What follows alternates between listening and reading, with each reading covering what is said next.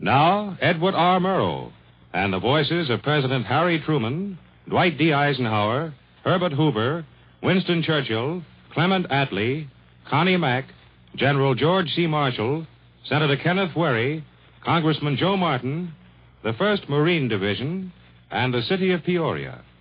In the second performance of Hear It Now, a full hour program to be heard tonight and every week at this time.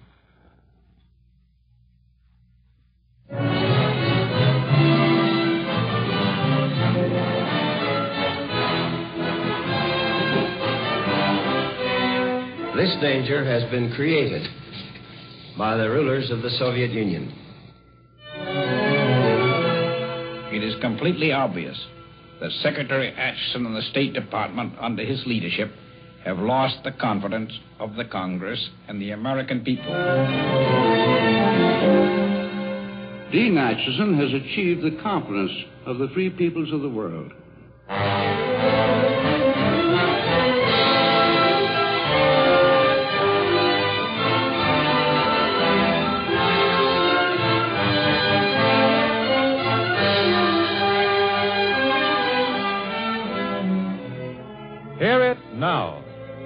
Columbia Broadcasting System and 173 affiliated radio stations present a document for ear based on the week's news and the men and women who made it. All the voices and sounds you will hear are real and are presented as they were spoken in the heat and confusion of a world in crisis. It is broadcast in the hope that the collection of these scraps of sound into a weekly recorded history may add another dimension to our understanding in the difficult days ahead. Here is the editor of Hear It Now, the distinguished reporter and news analyst, Edward R. Murrow. Time was running out on 1950. The peace, the Cold War, Hungnam, and the number of shopping days before Christmas. In the sunken pavilion of ice in Rockefeller Center, they skated beneath the third highest Christmas tree in the land. And the music filled the plaza and drifted out between the crowded canyons and out onto Fifth Avenue, where the smell of freshly roasted chestnuts mingled with the scent of stale perfume and wild mink. In Chicago at Marshall Fields and Carson Pirie and Scott, they came close to breaking all Christmas shopping records. In Peoria, Illinois, where it has been snowing for two weeks, the throb of excitement was divided between Christmas and the crack Bradley basketball team. In Los Angeles, quitting time was early, and every night at 4:30, a caravan of shiny convertibles lined the eight-lane Cahuenga Pass and choked to traffic going to the ranches in the valley. This was Christmas, 1950. But in New York and Peoria and Hollywood, and all the communities in between, something was missing this year.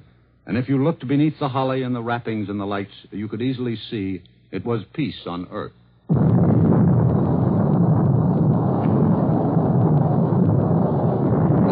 Blast of sound you hear comes from the 16 inch guns of the Big Mo, the battleship Missouri. As she stood off the east coast of North Korea and protected the quickly shrinking UN beachhead on the frozen sands of Hungnam, where American foot soldiers were desperately trying to keep their feet on Korean soil. As the Missouri pounded away at the hills above the beach, other big guns of the UN Armada joined the barrage. As the Navy sent its carrier based Corsair planes in to attack the enemy guns in the ridges. Listen. Yeah, what do you think of those Marine Corsairs? Now, those Marine Corsairs are pretty swell things to have around. Here comes another one of them down on the other side of that hill. Now, there go two rockets. There go two more. And there go two more. Six, eight rockets now. He's letting go of the work. Do you see a bomb dropping? Let's hear how many explosions we hear. Four, six, eight. Eight. There was a nine. He must have dropped a bomb, too. There goes another one. Four. Six. Look how low he's gone.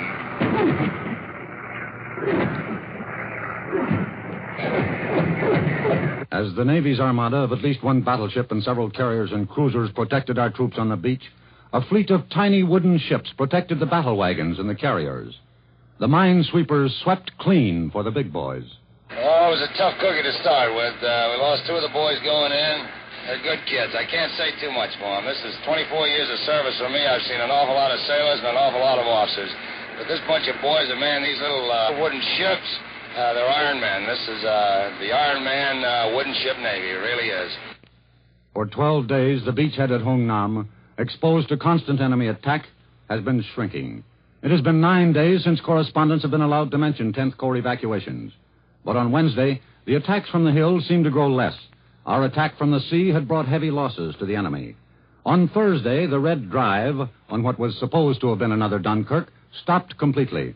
If this was to be the lull before the final storm, or if we had finally stopped the enemy, or if this was all a screen for total evacuation, no man could say. But on the wind-swept coast of an Asian peninsula, remnants of the 1st Marines, two regiments of the 7th Infantry Division, and a group of British commandos waited for further orders. As they waited and rested after the long, cold, exhausting march from the Changjin Reservoir to Koto and Hamhung and Hungnam, they told the story of their ordeal by fire and frostbite. Lay over there in the holes, foxholes, shells coming in on you, killing your best buddies, friends that you've known for a long time. Some people you don't even know their names. It's too many mountains. It's up one mountain, down another one. You fight up one side of one mountain, turn around, you fight down the other side of it. Pull vines out tight on you, push you back again. They're not human. Nobody's human over there. It's 21 below zero. We like to froze. We made a break for it that night. I'm the only one left alive out of it. Call it lucky, anything you want to. It's more than luck. My number just wasn't up. In the London papers of last Tuesday, an advertisement appeared which said, Merry Christmas from the commandos in Korea. These British commandos had gone into battle late, but had fought side by side with the U.S. Marines, and some of them had been able to walk out of the reservoir area alive. With typical British understatement, one commando major tells the story of the withdrawal and the cold. They were very well laid ambushes. They were uh, uh, the usual business, you know, the hills coming up on either side of the road, and and in the dark, it was getting dark in the gloaming, and um, uh, as we went up, uh, uh, they would lie in the hills either side and wait for you. We had some tanks up in front. Well, they let the tanks through, and then the uh, when the infantry and the soft-skinned vehicles came, followed on, uh, they'd open up on you. And if it wasn't very much opposition, we used to just fire back like mad and go through the thing. But occasionally there was a lot of opposition. One had to stop and fight back, and uh, every now and again they, they, they chopped the convoy up a little bit more. And how does the major feel about the Chinese Red as a soldier? Well, that's a big question, isn't it? I think they're, they're, they're, they're, they're, trained after a fashion, uh, and, and they are not really enthusiastic. I think they're being forced on to do this thing. I think they're good infantrymen, merely because they're tough people. Yeah. I think there's a hell of a lot of them, which is the main thing.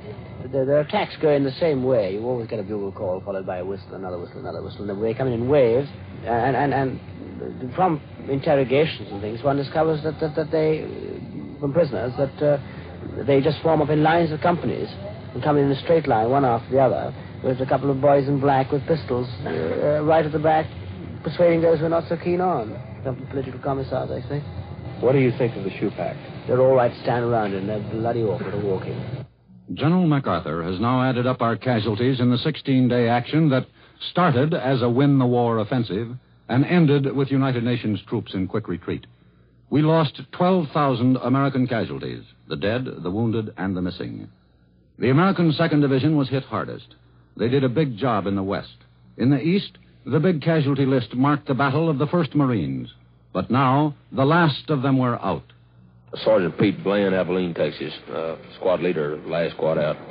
I'm Sergeant Gerald A. Hanson of Arkansas City, Kansas, uh, platoon guide of the last platoon out. PFC Edward F. Liddy, Philadelphia, Pennsylvania. I was a rifleman in the last squad out. PFC Ray Renfro, Pikeville, Kentucky, machine gunner in the last squad out. PFC David C. Gaskin, Lakeland, South Carolina, fireman, the last squad out. Corporal John A. Latta, Niagara Falls, New York, fire team leader of the first squad, last squad out. PFC Glenn Allen Castor, Milwaukee, Wisconsin, machine gunner, last squad. Here, 7,000 miles away, is the voice of Red China's General Wu at a press conference at the United Nations. 在美英集团的操纵之下，拒绝了 Uh, when he announced that his government had sent him here to press charges against the United States aggression in Formosa and Korea, and that because he had been unable to take his seat at the Council of Nations, he was returning to Beiping. Canada's Lester Pearson worked desperately to get him to remain, to try to find a common meeting ground for the ceasefire resolution.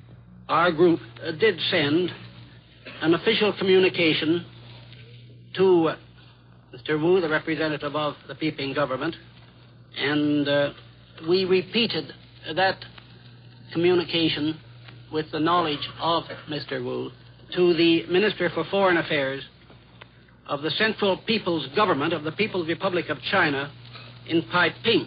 It is as follows.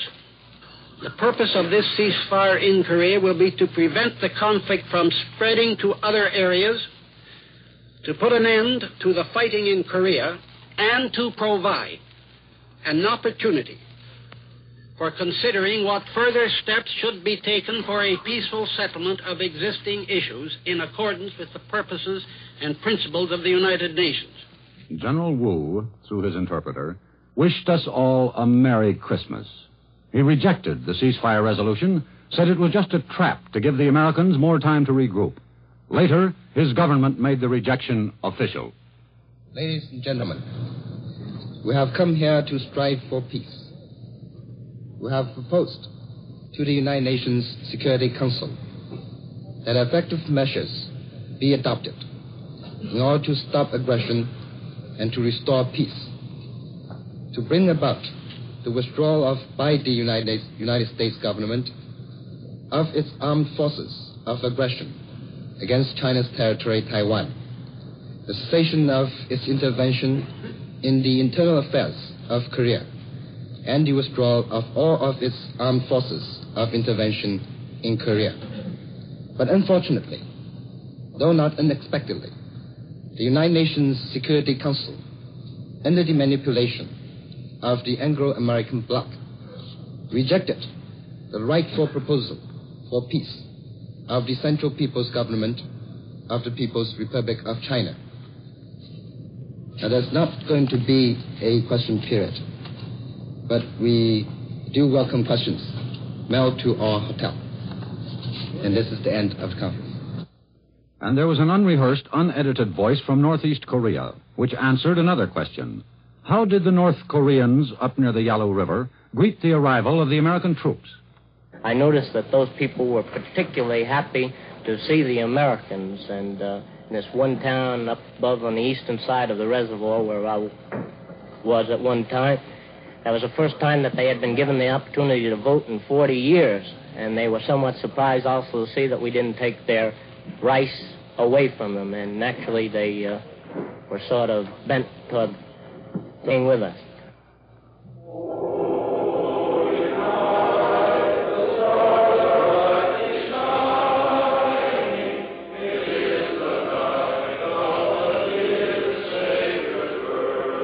In Korea, war and destruction and death. And on that tiny beachhead, a million miles away from Christmas, the resilient GIs remember the day and with their Korean allies sing Christmas hymns. At Lake Success, the war of words, and delay and confusion, and a feeling of despair. In New York, the teeming, celebrating throngs, and in Washington, a little of each, all tied up with its own kind of red ribbons. Congressmen who couldn't wait to go home. And talk is of politics, plans, and bomb shelters, even among the housewives. I'm uh, used to being uh, misrepresented, but I did say laughingly to some friends that if a guided missile, uh, there were such a thing as a guided missile, it would probably be addressed to my house because of the fact that I'm the former wife of General Douglas MacArthur. That was the voice of Mrs. Alf Heiberg, who was the first wife of General MacArthur. Mrs. Heiberg has a very old and beautiful home in the suburbs of Washington, and she's having considerable trouble in building a bomb shelter for a hundred or so of her friends.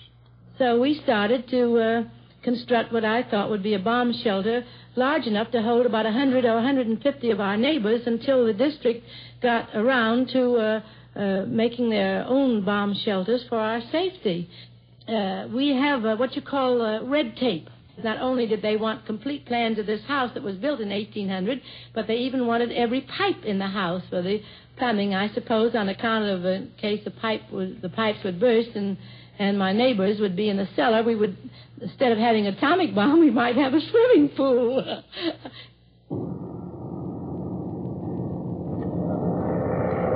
Another resident of Georgetown, Dean Acheson, faced rather more serious problems. The engines you hear are those of the Independence, the President's personal aircraft, as it left Washington Airport carrying the Secretary of State to the North Atlantic Pact meetings in Brussels. It was perhaps the most important mission of Mr. Acheson's career. General George Marshall had gone to the airport to see the Secretary off. We held a microphone between them. Well, Acheson, you're going on a tremendously important mission. I can't think of any more important in these days of crises. I first wish you a safe flight and then uh, all of your talents uh, to bring about a, an agreement that is so important to people of the United States and all of the free world.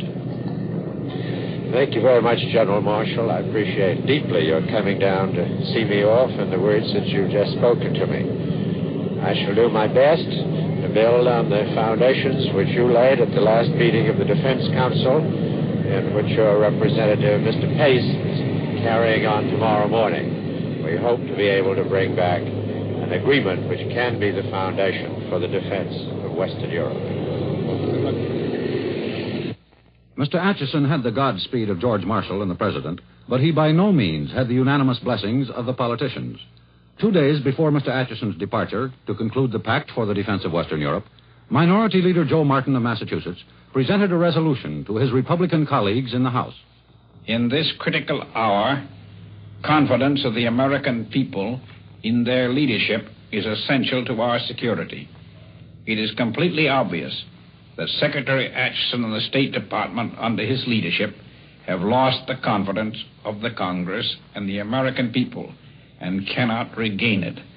Recognizing this fact, we earnestly insist, for the good of our country, that Acheson be replaced as Secretary of State and that there be a thorough house cleaning in the State Department and changes in the personnel and policies responsible for this lack of confidence. Senator James Murray of Montana said that Joe Martin was sabotaging Acheson's mission. Dean Acheson has achieved the confidence of the free peoples of the world, as have few of his predecessors and none of his detractors. The acceptance of his resignation would diminish American prestige and alienate our allies. Republican floor leader Kenneth Wherry of Nebraska lashed out at the Secretary. The people last November the 7th spoke emphatically for the removal of Mr. Acheson.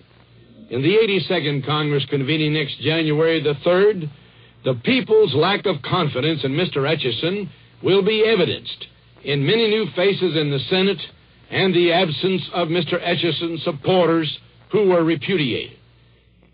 Democratic Senator Fulbright of Arkansas, who three years ago had asked Harry Truman to resign his office, rallied to the defense of Acheson. This condemnation of the Secretary of State, our representative at the conference, will largely, if not completely, destroy his influence and consequently our nation's influence at this conference. Certainly, this action has caused confusion and uncertainty in the minds of our allies. If the Republicans desire to change our foreign policy, which I assume they do, I submit that they have approached their objective in a misguided and irresponsible manner, unworthy of a great party.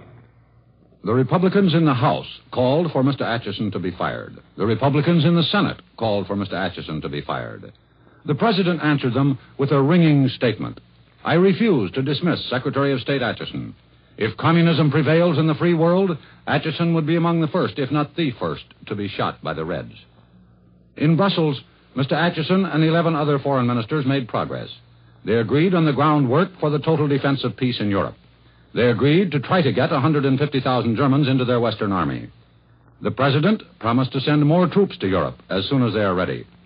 And in response to action by the North Atlantic ministers, Mr. Truman agreed to permit General Dwight D. Eisenhower to take over the top command in Europe.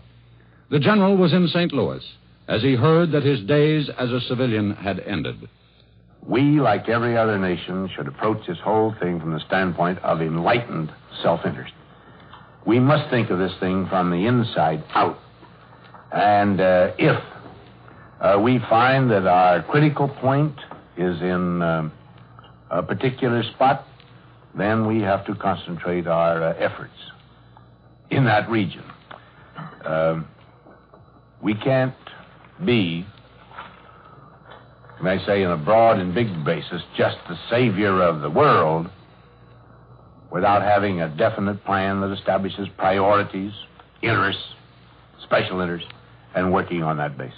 Otherwise, I think we would uh, be uh, on the wrong foot. I honestly believe that today the big word in the American language should be duty for all of us. Not just me, because I happen to be a 60 year old soldier. I personally and honestly believe that if this world doesn't find some way of preserving the peace, and I do believe that it has to be done by strength on our side, all uh, power in the world, as long as the world uh, respects power, must not be centered in any one corner. But I am sure that if through that strength we don't succeed in preserving peace, it's going to be a tragic thing for our civilization. So far as I'm concerned, uh, gentlemen, don't mind telling you, I am leaving at Columbia certain projects in which uh, uh, wonderful associates of mine and I have worked very, very hard. And you can imagine the disappointment of just stepping out right in the middle of things. Some of them have just now reached fruition. We're just now being translated into the active stage. So I have to walk out from it. Now, of course, the shorter the period I'd have to be away from that kind of thing, uh, the more uh, uh, pleasing it would be to me. But as I've tried to state from the beginning, I'm a soldier. I'm going to do what I'm told.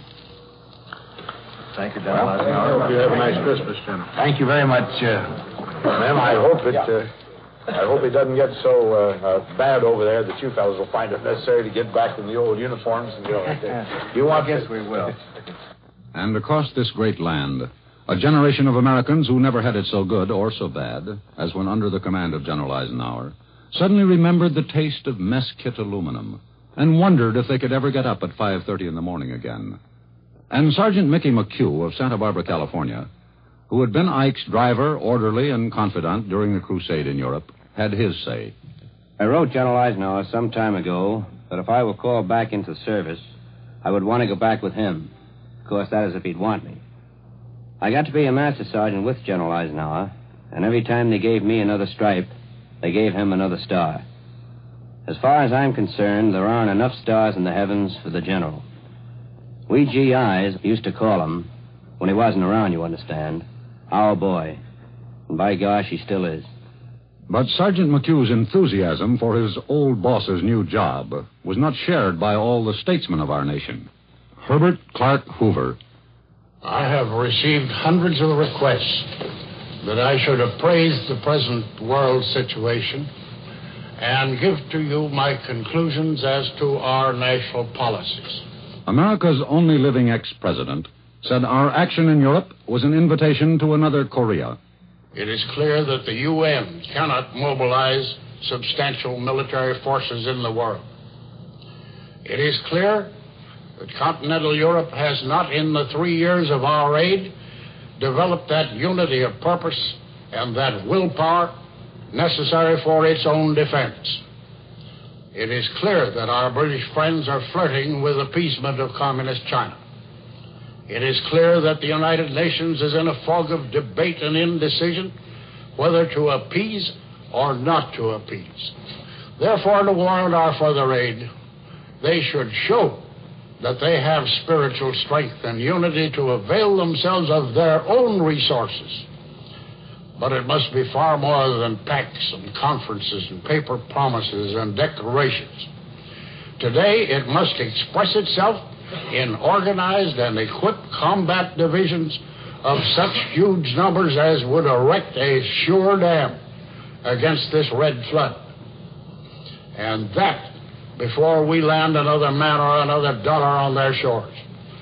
Otherwise, we shall be inviting another Korea and that will be a calamity to Europe as well as to us. Our policy in this quarter of the world should be confined to a period of watchful waiting without ground military action. Mr. Hoover spoke the night before last. That same evening, Judge Robert Patterson, former Secretary of War, took the opposite stand. This is no time to withdraw our forces to our own shores, as some Americans are whispering. That, that is the counsel of discouragement, despair, and defeat. To those who suggest that, I remind them that such a withdrawal would mean the loss to the cause of freedom of 250 million people in Western Europe. About three hours ago, Secretary of State Acheson, just back from Brussels, held a news conference. He summarized the results. And then, in these words, the Secretary of State took note of speeches by Mr. Hoover and others. Now, all along, there have been people who didn't believe that we could build the strength we need by working with our allies. They thought that instead we ought to let our allies go their own way, while we withdrew to a defense of this hemisphere alone.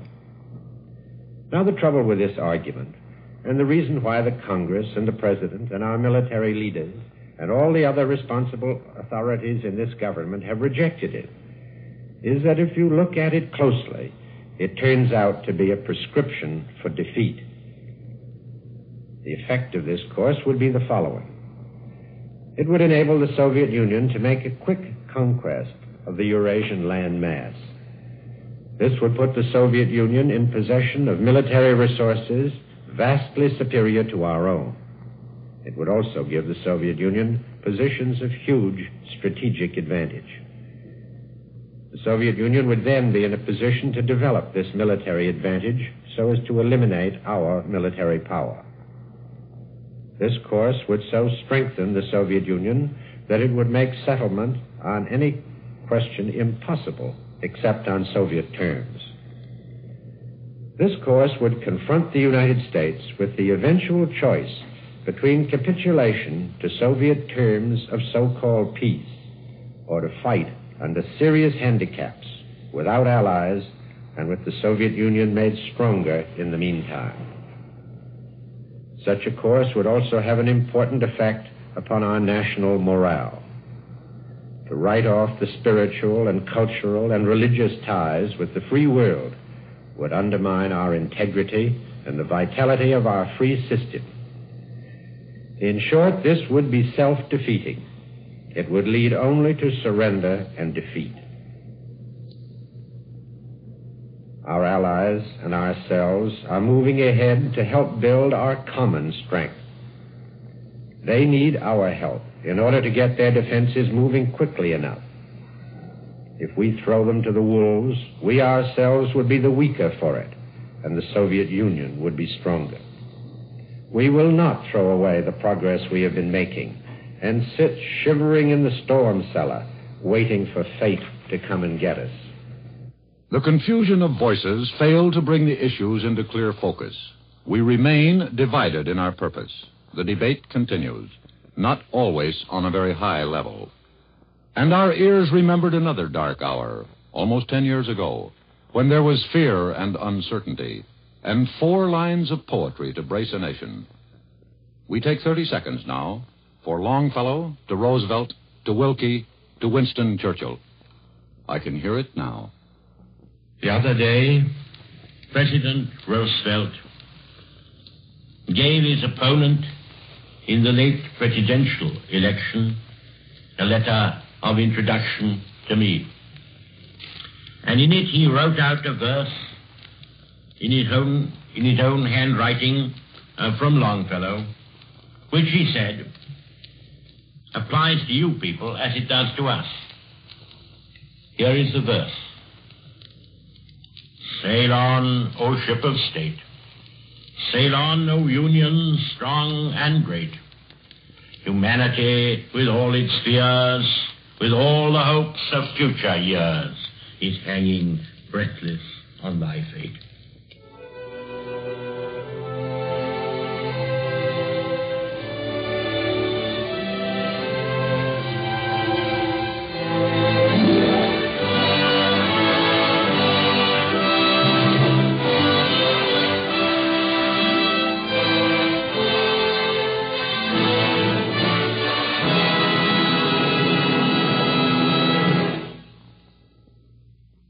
Are listening to Hear It Now, a weekly document for ear told in the actual recorded voices of the men and women who made the news.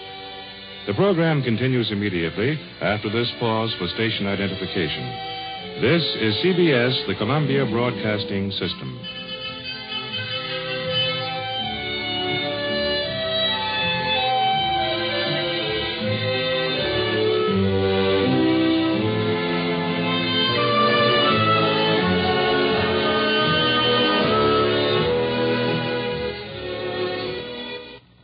This is Hear It Now, a 60 minute program based on the week's news and told in the actual recorded voices of the men and women who made the news.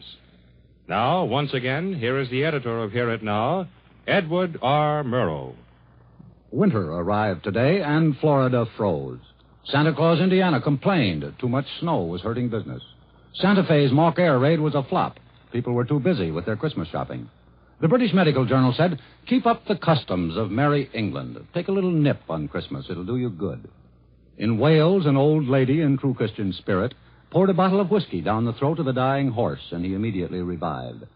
Stalin celebrated his 71st birthday, but he got no card from Truman. Judy Garland said she was separated for keeps. Shirley Temple remarried and said, Our honeymoon will last forever. A Latvian widow was on her way to Colorado for Christmas, the 200,000th DP to enter this country since the end of the war. In a Covington, Kentucky divorce, the wife got everything but the kitchen sink. A German soccer player was on the sidelines this Christmas, suspended for calling the referee a North Korean. Railroad shares reached 19 year highs, and a Louisiana congressman named Otto Passman estimated we're spending $9.5 million an hour. He's worried we might spend ourselves right out of existence. But Charles E. Wilson, taking the oath as Defense Production Chief, held out new hope for the coming year. As to uh, the situation generally from uh, the country's productive ability, uh, I believe we're in far better condition, uh, and uh, I'm very optimistic, as a matter of fact, about uh, industry, taking it generally, its ability to supply uh, war material and, uh, and, and indeed uh, civilian material than, than was the case in, in, let's say, 41 when I came in the picture last time. I'm very optimistic about the about industry's ability to perform. Lots of interesting things in the columns this week. Some profound, some pretty puny. Don Hollenbeck reads them all, and he figured one out this way. Without regard to the merits of the case for or against Secretary of State Acheson, it is interesting to note the direction some of the attacks against him have taken. These sometimes seem to be without regard to the merits of the case as well. For instance, a recent comment by the columnist George Sokolsky, whose profundities are syndicated to about 400 newspapers and read by heaven knows how many people. Mr. Sokolsky wrote that he had never understood Dean Acheson until he saw him on television the other day reading a foreign policy speech. The columnist made his build up with all the stops out, as he wrote. The atmosphere was tense. Americans were being killed. Bombs were exploding. Blood discolored the Korean snow. But there, Mr. Sokolsky wrote, sat Acheson, cold and aloof, a voice untampered by emotion. That's the way it was in my paper, a voice untampered with emotion, a face untouched by anxiety. Dean Acheson droned away. The columnist continued, apparently unconscious of all this. Well, Mr. Sokolsky's comments must be placed in the non sequitur or irrelevant allusion classification of commentary. If Secretary Acheson had just done some mugging, or if he had perhaps thrown his script into the air, burst into tears, and rushed from the studio, Mr. Sokolsky might have been more impressed by his statesmanship. But it seems plain that since he was able to keep control of himself, Mr. Sokolsky thinks the Secretary ought to quit. We have noted considerable space in the press recently devoted to another outburst of emotion, a personal encounter between the columnist Drew Pearson and the senator from Wisconsin, Joseph McCarthy.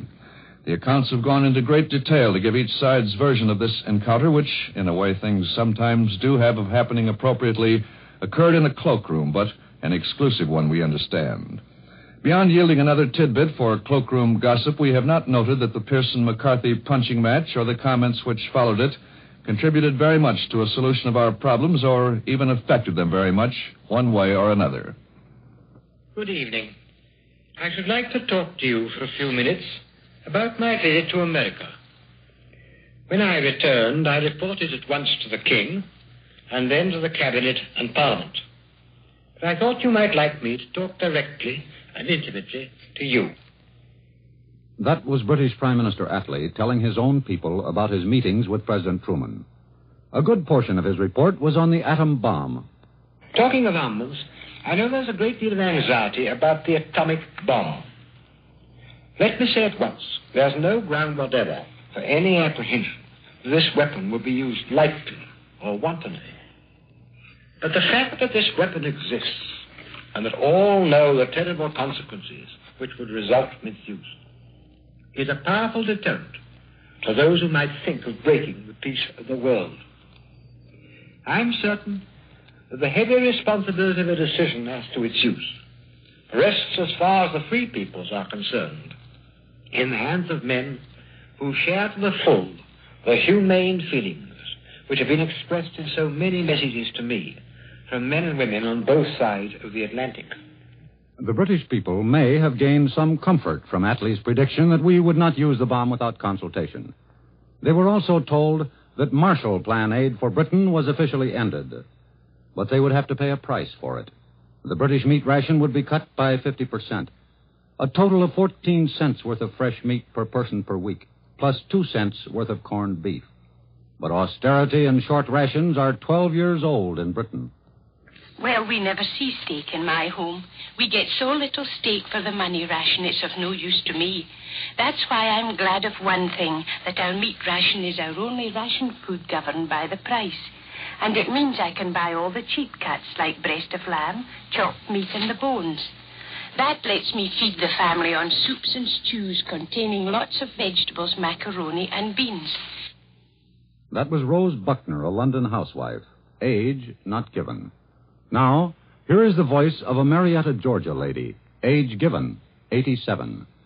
Mrs. James Longstreet, wife of Robert E. Lee's good right arm, General Longstreet. Mrs. Longstreet, who responded to McKinley's call in 1900, who heard Wilson cry out for a war to end wars in 1917, who answered FDR's mobilization plea by working 700 consecutive days at the Bell Aircraft Factory in Georgia, heard Harry Truman's speech last Friday night and announced that she was grabbing her welder's torch and rallying to the colors again. Helen Dortch Longstreet. I'm a young old woman, past 70, who aided in building bombers in the bomber plants at Marietta, Georgia, from which bombs were dropped over Hiroshima that ended World War II. Every citizen of our United States will give President Truman wholehearted support. But Mrs. Longstreet wasn't the only veteran still going to the wars. In Philadelphia, Cornelius McGillicuddy, Connie Mack, who celebrates his 88th birthday tomorrow, said that Happy Chandler had got a raw deal, and that Mr. Mack was not through with baseball by any means. I will uh, travel with the team as much as possible and uh, all of the uh, circuit I'm uh, going to make, uh, I won't be able to say a word uh, about how the team is doing. Uh, I'm not going to sit in the dugout. I will sit in the grandstand. I will not interfere in any way with Jimmy Dykes. I am sure of that. And at Buckingham Palace this week, the King of England danced with palace servants at their annual ball. The Rose Bowl Association announced that a Korean combat veteran would take General Eisenhower's place at the Tournament of Roses on New Year's Day. The Veep said he was fully recovered and felt as good as Clark Gable and Dean Acheson looked. Cole Porter brought a new show into New York. So far, neither a hit nor a flop. And the man of the week was a man in a red suit with a white beard. Well, Judy is your name, huh? That's a very pretty name. Now then, what would you like for Christmas? The big and wonderful performance of the week was by Santa Claus. And Abe Burrows, that indestructible juvenile, was in the front row. What a guy, that Santa Claus. He's still the greatest, and he works to the toughest audience in the world. Kids. Little children who study him carefully and lovingly, never taking their eyes off him. Well, I went to see him again the other day, and I would like to report that he's just as wonderful as ever.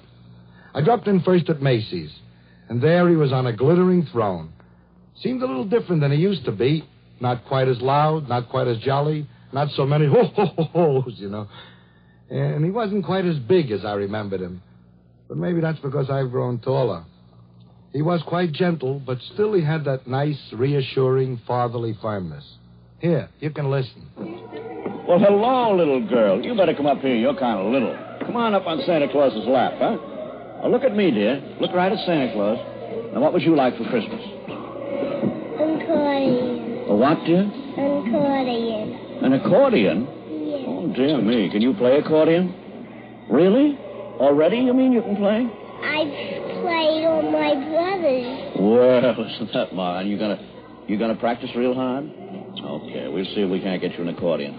Are you sure you've been a good girl now? Yes. Real sure? Okay, sweetheart. He talked to thousands of children. Every hour sleigh bells ring, and Santa Claus would say, Well, I've got to go feed my reindeer. And he'd step out, and a moment later he would appear on another throne.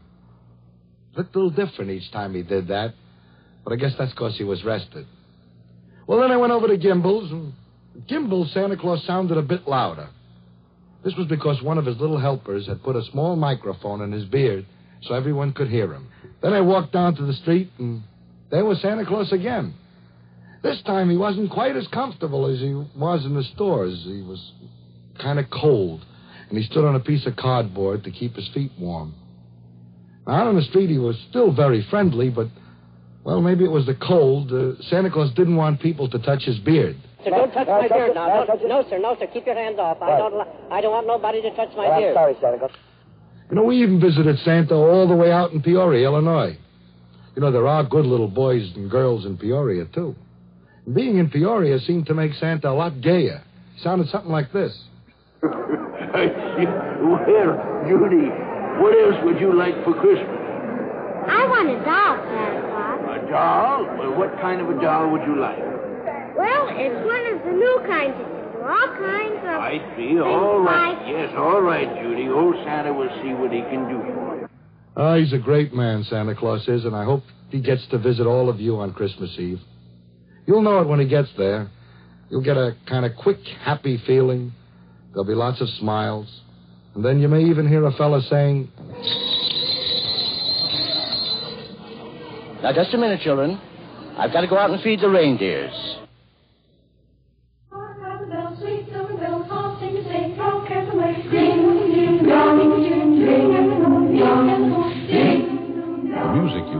From the folks of Peoria, in Peoria County, Illinois. Each week on Hear It Now, we hope to do a close up, sometimes of a man or woman, sometimes of an issue. And tonight, we lend an ear to a city as it faces the challenge of mobilization. This then is Peoria, Illinois. Population 125,000. Principal industries Caterpillar tractors and the Hiram Walker distillery. Surrounded by rich, flat farmland.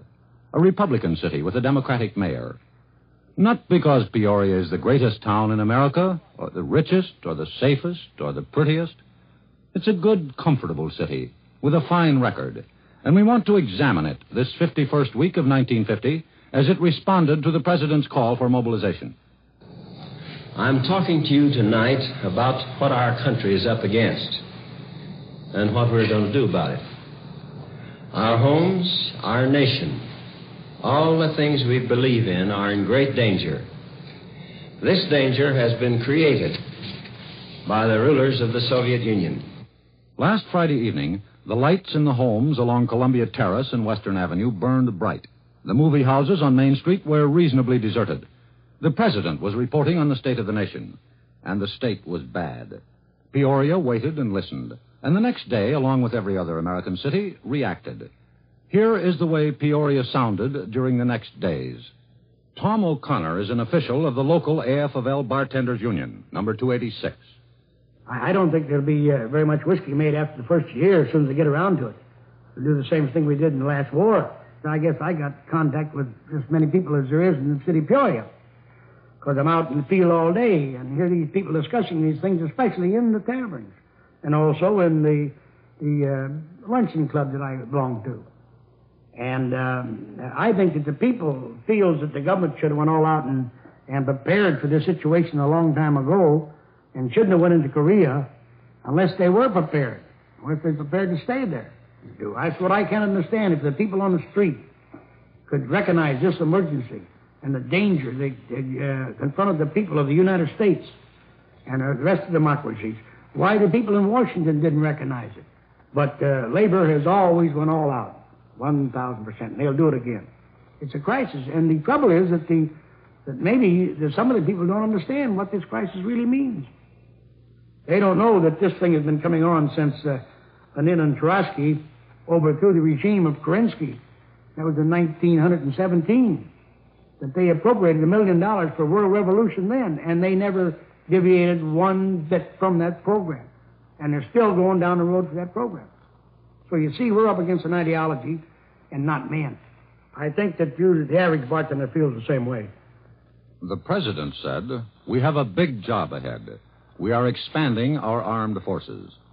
Louis Jovanovich, chief clerk for all three of Peoria's draft boards, said, Well, today, um, the three boards in Peoria County have inducted approximately 250 men. And the calls are expected to be doubled after the first of the year. On Saturdays in Peoria, the streets are lined with cars, bumper to bumper, in front of the supermarkets and spilling over into the parking lots in the rear. And we asked a grocer in the East Bluff section if he felt the threat of war was affecting our eating habits. Uh, people seem to be buying just a little bit more of the items that uh, they recall being short in World War II.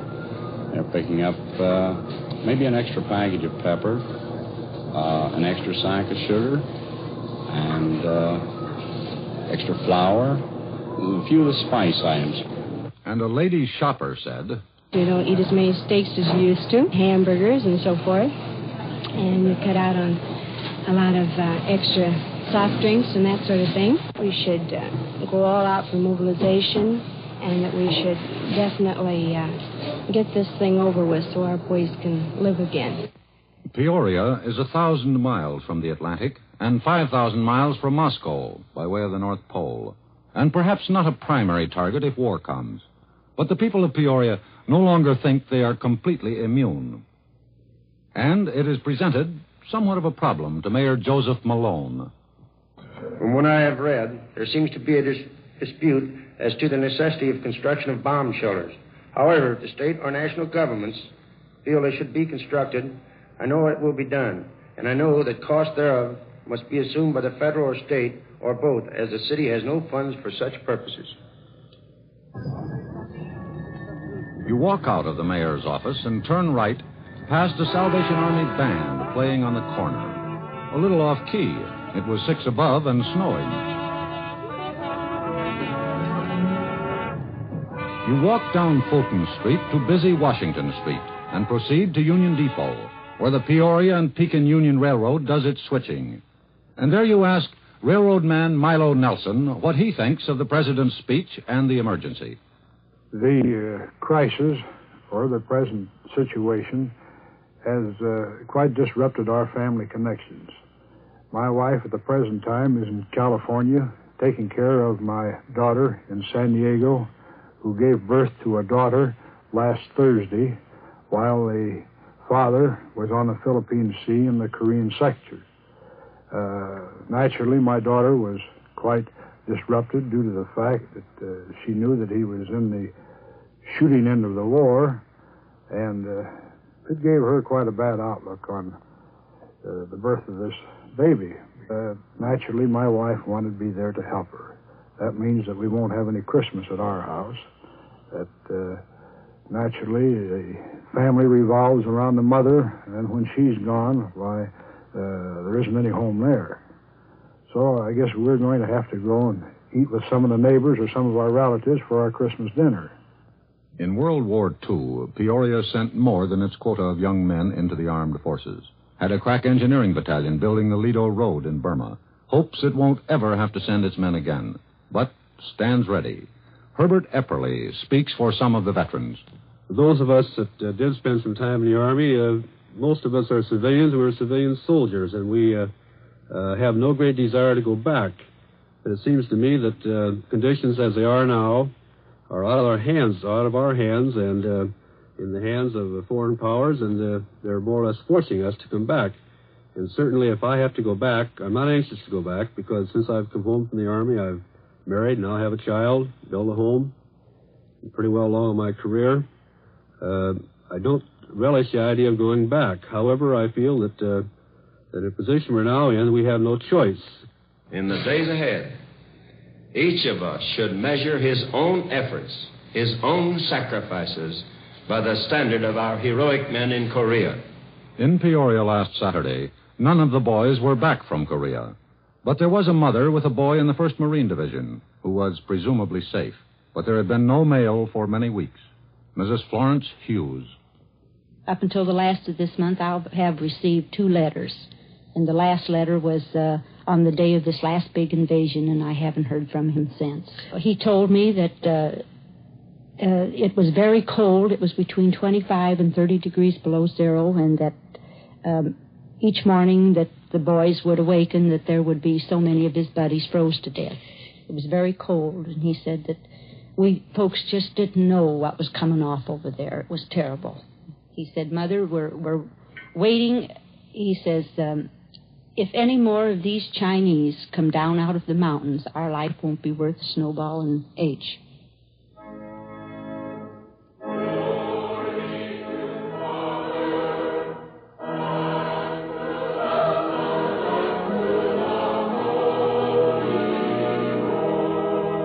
On Sunday morning, you go up Union Hill and out Moss Avenue to the Westminster Presbyterian Church and hear the Reverend William R. O'Neill speak of the crisis and religion.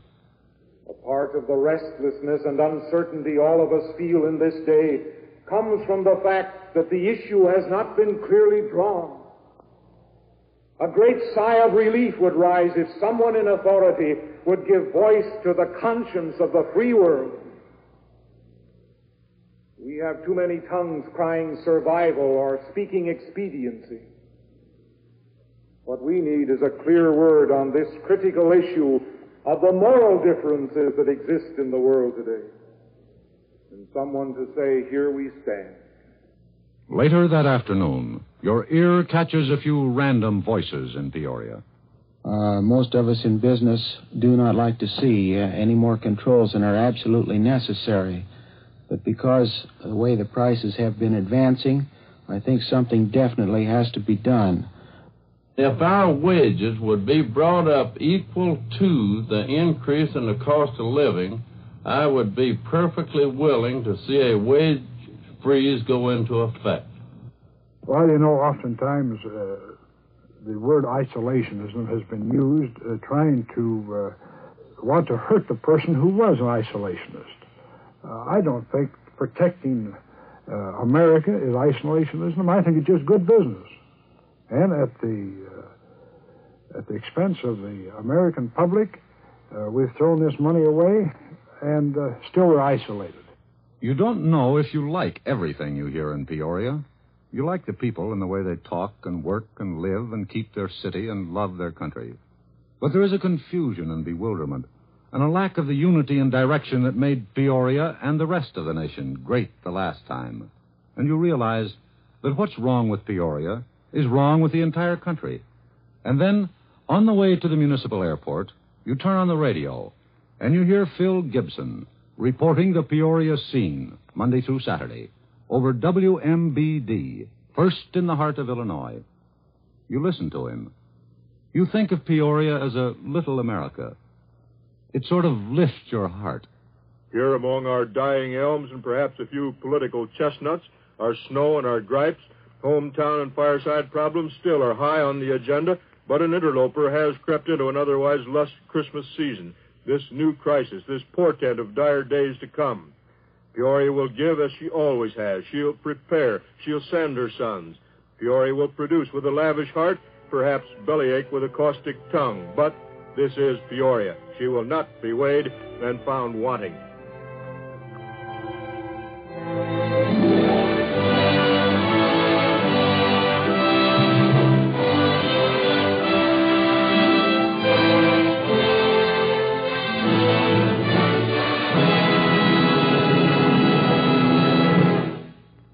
This has been our first week of official national emergency for Peoria and for the rest of us. Business has been better than usual. Taxes may go up. Profits may be reduced. We may work longer hours, but not yet. Government has sought, often in vain, for men who might be touched with greatness to serve it. Powerful voices have been raised to demand that the intelligent and promising student should be exempt. Do they mean that only the stupid should serve? We have heard speech after speech demanding that we acquire great strength, and not a few demanding that we hoard that strength here, on this continent, until we are assured that our allies are strong enough not to require it for their survival. We have urged unity and sacrifice upon our allies. Have you observed unusual unity or demands for real sacrifice here at home? Do you know in all history of a people who has been great unless their leaders demanded it? And has any greatness been demanded of you recently? The news from Korea has not been dramatic. Death by freezing takes time. Imagination is no substitute for experience, and we are inclined to think that because a thing happens a long way off, it doesn't happen at all. But it does. That is why we have tried to bridge distance tonight with the voices of some of the men who are there. We sent them there. Their defeat is our defeat. Their weakness is our weakness. We cannot share their final agony, cannot bring them home for Christmas. But we can realize that they and we are in a war. We can conduct our great national debate with more restraint, can appreciate that time works for those who use it. And we can, as free men and women, accept and welcome the demands that are belatedly being made upon us. On behalf of Fred Friendly and myself, and the many individuals here at CBS and at radio stations throughout the country who have contributed to this program, permit me to wish you the best possible Christmas. Our favorite Christmas card this year carries this text The night is long, and pain weighs heavily, but God will hold his world above despair. Look to the east, where up the lucid sky the morning climbs. The day shall yet be fair.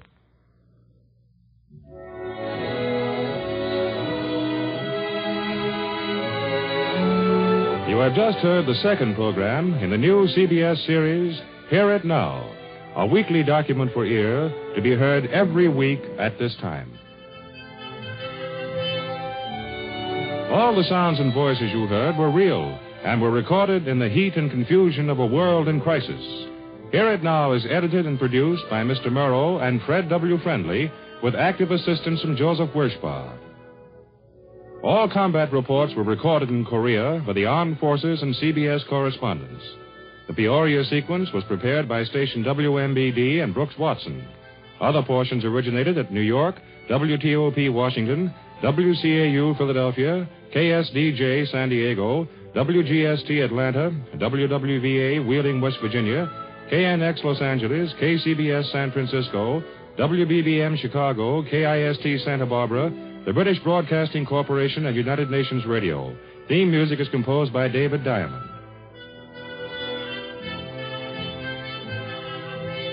Edward R. Murrow can be heard each weekday evening over most of these stations at 7:45 p.m. Eastern Standard Time. Warren Sweeney speaking.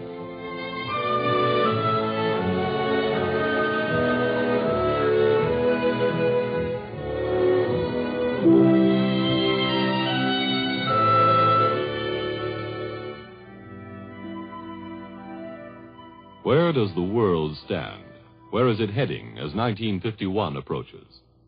On Sunday, December 31st, the last day of the year, CBS will bring you a timely, exciting appraisal of the world situation and some of the answers to these vexing questions when 10 top CBS correspondents are heard in a special broadcast entitled The Challenge of the 50s Years of Crisis.